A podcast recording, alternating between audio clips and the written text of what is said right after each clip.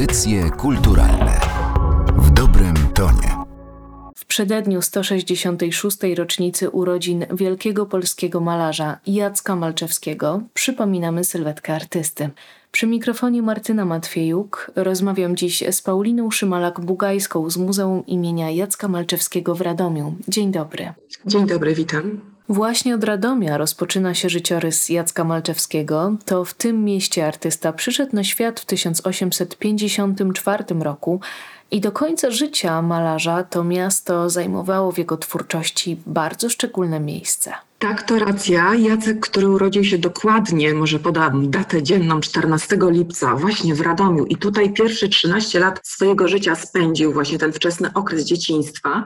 Przyszedł na świat w rodzinie Marii Skorni-Szymanowskich i Juliana Malczewskiego, ludzi szlachetnie urodzonych. E, niestety była to rodzina zubożała. Jacek był bardzo kochanym dzieckiem, właściwie jedynym ukochanym synem. Tu trzeba wspomnieć, że niestety dwóch jego braci zmarło w okresie dziecięcym.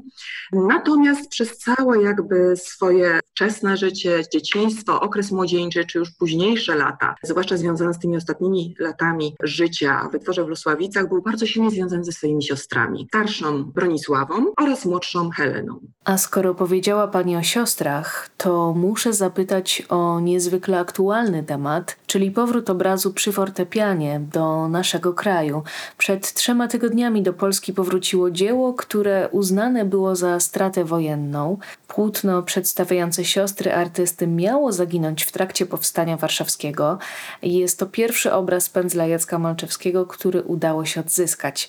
Pani rola w tym procesie była również niezwykle istotna. Proszę opowiedzieć, jaka historia stoi za odnalezieniem tego dzieła. Może jeszcze raz podkreślę, że bardzo się cieszę, że ten obraz wrócił do nas, e, do Polski, do polskiego społeczeństwa, polskiego narodu, bo jest to faktycznie bardzo wczesna praca Jacka Malczewskiego. Z 1877 roku powstała w Radomiu, co oczywiście też jest niezmiernie ważne dla nas, Radomian i dla naszego muzeum. Praca była własnością od lat 30. ubiegłego wieku Muzeum Narodowego w Warszawie i jako taka powróciła do prawowitego właściciela po wielu, wielu latach. Muszę jeszcze podkreślić, że przez wiele lat nie wiadomo było, co się z nią dzieje. Tak jak Pani wspomniała, od momentu jej zaginięcia, e, najprawdopodobniej w okresie powstania warszawskiego, niewiele było o niej wiadomo. Znano jedynie jej czarno-białe reprodukcje, które zamieścił w swojej pracy jeszcze w latach 30. przed II wojną światową Adam Heidel, jeden z pierwszych monografistów naszego artysty, a także w okresie powojennym, w latach 60. pani Jadwiga Puciaty-Pawłowska zamieściła również tę samą reprodukcję podwójnego portretu sióstr, czy również obrazu znanego pod tytułem Przy fortepianie Moja rola właściwie polegała na tym, że jakby tu nieskromnie powiem, że ode mnie się wszystko zaczęło. To znaczy Londyńska Galeria zgłosiła się do mnie, szukając kogoś, kto mógłby potwierdzić opinię tutaj, poświadczyć autentyczność pracy Jacka Malczewskiego i powiedzieć nieco więcej o samej kompozycji, ponieważ dla tej galerii właściwie postać Jacka Malczewskiego, jego życiorys, jego biografia był właściwie nieznany. No i muszę przyznać, że ogromny szok, zaskoczenie, kiedy dostałam tą pracę w kolorze po raz pierwszy. Poinformowałam oczywiście właściciela, czyli Muzeum Narodowe w Warszawie i właściwie przez cały ten okres do tego momentu, sprzed kilku tygodni, niewiele wiedziałam, jak wygląda dalsza procedura. No miałam cały czas nadzieję na to, że ministerstwu uda się odzyskać obraz. I tak jak mówię, no, no ogromna radość i, i, i szczęście, że ta praca wróciła w końcu do nas, do Polski. Łącznie takich prac Jacka Malczewskiego uznawanych za zaginione jest jeszcze kilkadziesiąt, ale bardzo cieszy znalezienie nawet tego jednego. Na tym obrazie, jak już wspomniałyśmy, przedstawione są siostry malarza, które dosyć często były bohaterkami jego prac. Zresztą nie tylko siostry. Malczewski malował zarówno swoją matkę, przy przyjaciółki, żonę, jak i słynną Marię Balową, która, jak dzisiaj wiemy, była jego kochanką, ale i główną siłą sprawczą w pewnym okresie twórczości malarza. Mhm. Tak, to prawda. Ja bym panią Marię Balową, zresztą bardzo piękną, inteligentną kobietę, określiła bardziej przede wszystkim jako muzę. Oczywiście nie da się ukryć, że pomiędzy artystą i jego piękną muzą istniała relacja, która polegała nie tylko na zachwycie, jak określił Adam Heidel, ponieważ pani Maria Balowa zachwycona była jego wielką duszą, on natomiast jej wielkim pięknem. W związku z tym musiało istnieć coś więcej poza tylko tym takim platonicznym podziwem, platonicznym uczuciem, ale zdecydowanie, tak jak pani powiedziała, na pewno pani Maria Balowa, która używała w ogóle dosyć egzotycznego imienia jak Nowe Czasy Kinga. I tak też podpisywała się w listach do ukochanego artysty Kinga, Kinia, była niezwykle ważną postacią w życiu artysty. Trzeba jeszcze wspomnieć o nieudanym małżeństwie Jacka z panią Marią Zgralewskich, córką krakowskiego aptekarza, która była wychowana przede wszystkim w środowisku mieszczańskim, krakowskim, w zupełnie innym środowisku, otoczeniu, w zupełnie preferowała inny styl życia, no kompletnie nie rozumiała artysty, jego powołania, mm, jego inspiracji, jego impulsów twórczych i kompletnie właściwie nie była zainteresowana jego twórczością. I w pewnym momencie, prawdopodobnie około 1900 roku, poznał właśnie piękną, młodą mężatkę, żonę Stanisława Bala-Stoligów, e, młodszą od niego o 25 lat, kobietę, która miała ogromny wpływ nie tylko na jego życie osobiste, z którą trwała jego relacja, ten jego związek, który był tajemnicą Poliszynela, o którym wszyscy właściwie wiedzieli. Od Krakowa poprzez Lwów. Zresztą generalnie para chyba nie ukrywała za bardzo tych swoich uczuć. Małżonkowie też o tym wiedzieli, to też trzeba wspomnieć. Kiedy artysta poznał Marię, zdecydowanie odmienił swoją paletę barw swoją kompozycję. Wiadomo, że już wcześniej, pod koniec XIX wieku, pojawiały się w jego obrazach stwory, postacie mitologiczne, które artysta wtłaczał w zupełnie nowe schematy, kompozycje, jakby szukał dla nich miejsca w tym polskim pejzażu, w polskim krajobrazie, łączył postacie mitologiczne ze starożytnej Grecji z postaciami aniołów, znowuż wziętych z poezji Teofila Lenartowicza.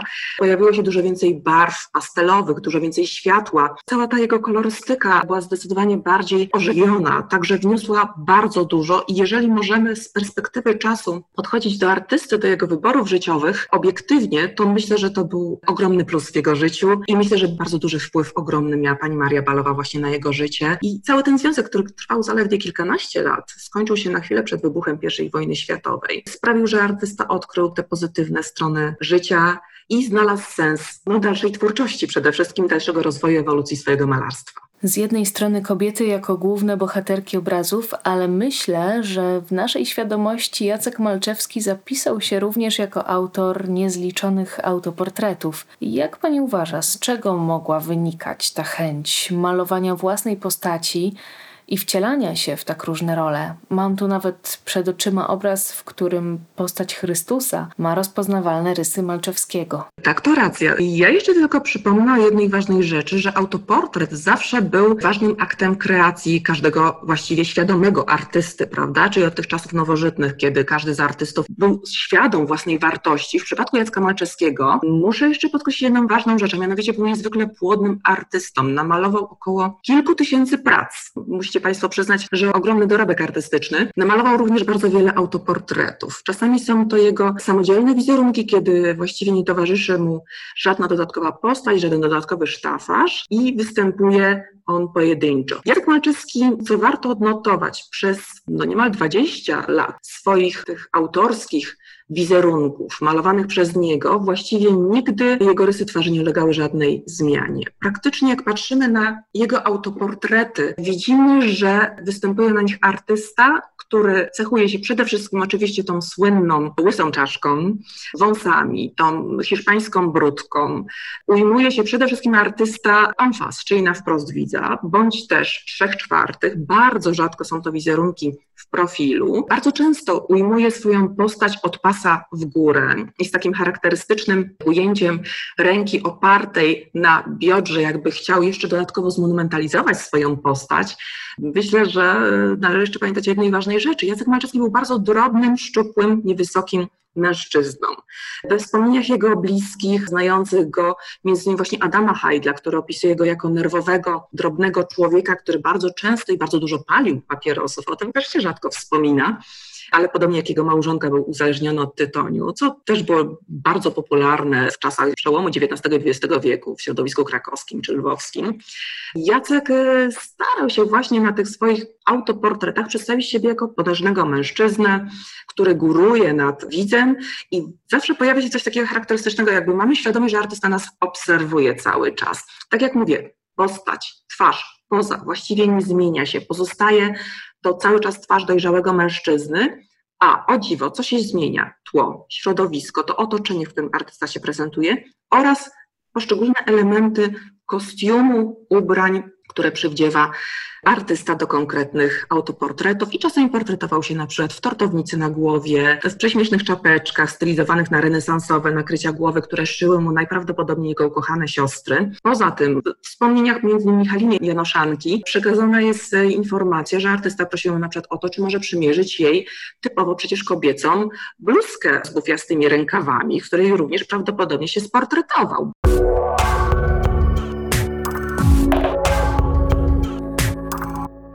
Spośród wielu zainteresowań malarskich Jacka Malczewskiego i poszczególnych etapów w jego twórczości, który z nich mogłaby Pani uznać za ten najważniejszy, patrząc na to, jak wpłynął on na polskie malarstwo i zapoczątkował proces zmian w tej dziedzinie sztuki? No oczywiście będzie to symbolizm, którego Jacek jest myślę, że najświetniejszym przedstawicielem sztuce polskiej, zresztą jednym z czołowych twórców epoki Młodej Polski, tak jest postrzegany, tak jest zaszufladkowany, oczywiście czemu zawsze Jacek był przeciwny i pewnie słuchając naszej rozmowy by się bardzo obruszył. E, o tym również wspominał jego ukochany syn Rafał, że ojciec był zawsze przeciwny pewnego rodzaju klasyfikacji. Może zacznę od tego, że w malarstwie Jacka Malczewskiego istnieją przede wszystkim trzy główne tematy. Wszystkie oscylujące wokół człowieka, bo to też trzeba podkreślić, że Jacek Malczewski był przede wszystkim malarzem człowieka i jego losów, poszczególnych etapów. To jest właśnie ta pierwsza część tej triady słynnej, znaczy takiej charakterystycznej dla jego twórczości.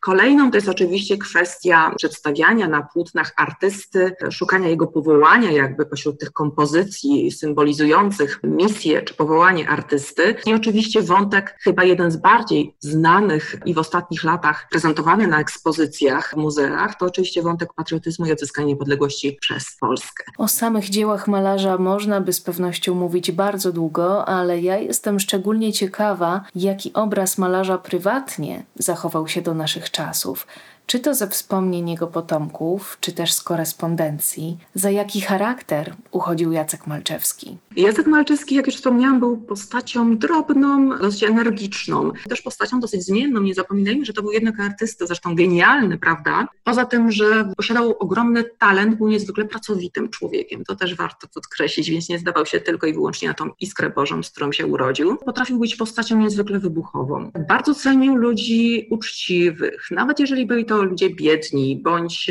pokrzywdzeni jakoś przez los. Starał się im zawsze pomóc. Stąd też prawdopodobnie nigdy nie dorobił się jakichś dużych pieniędzy, co stoi w zupełnej sprzeczności z cenami, które teraz wiemy osiągają pracę Jacka Malczewskiego w ostatnich latach.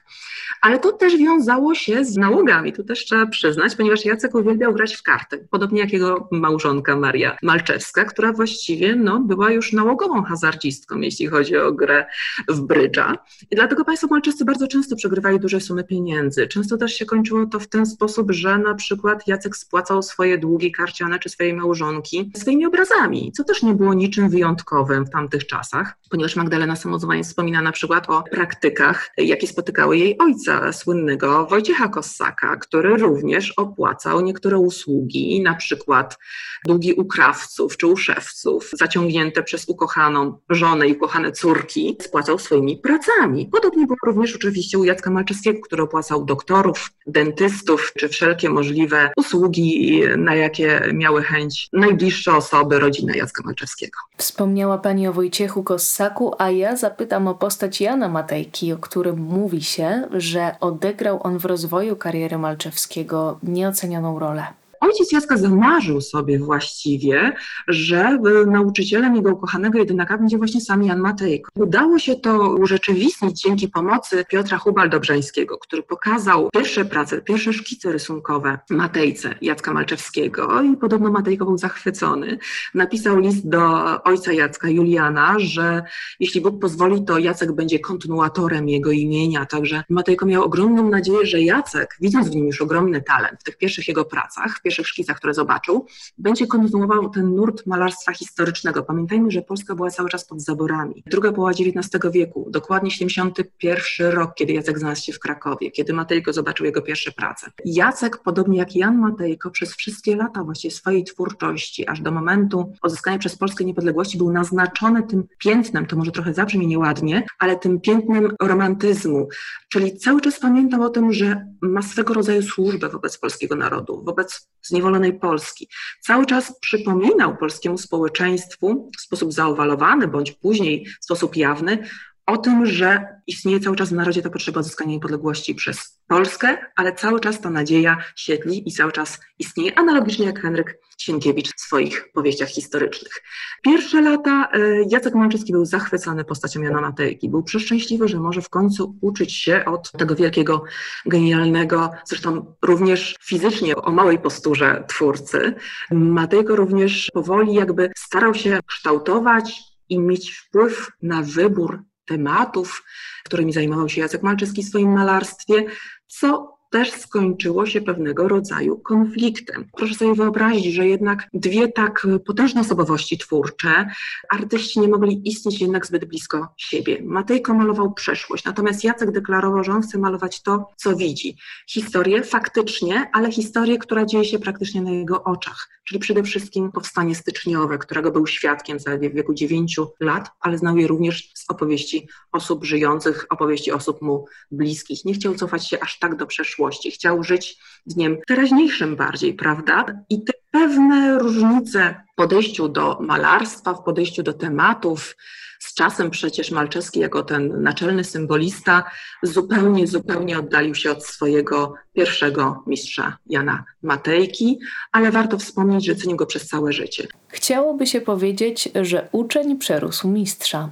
Co prawda, na obejrzenie niedawno odzyskanego obrazu na własne oczy musimy jeszcze nieco poczekać do zakończenia obecnie prowadzonych prac konserwatorskich, ale już dziś możemy zaprosić Państwa do odwiedzenia Muzeum imienia Jacka Malczewskiego w Radomiu, które prezentuje szeroki wybór prac artysty. Nasze zbiory cały czas się powiększają. Pokazuję blisko 50 prac pochodzących nie tylko z kolekcji naszego radomskiego muzeum, ale oczywiście z depozytów od osób prywatnych, od kolekcjonerów prywatnych, z którymi współpracujemy pracujemy od kilku już lat, a także w tej chwili mamy taką wyjątkową odsłonę, ponieważ prezentujemy na naszej stałej ekspozycji Jacka Malczewskiego również prace z kolekcji Muzeum Narodowego w Warszawie, które e, prezentowane były na wystawie czasowej Moja dusza obliczakowie twórczości Jacka Malczewskiego oraz no, niesamowitą pracę zbiorów Muzeum Częstochowskiego, rezygnację odnowioną przez naszą panią konserwator Urszulę Ścierszyńską-Rogulską. Także serdecznie zapraszamy, bo warto zobaczyć Jacka Malczewskiego w zupełnie nowym kontekście i warto zobaczyć oczywiście nasze ostatnie nabytki, do których należy m.in portret Karola Podkańskiego, ukochanego kuzyna oraz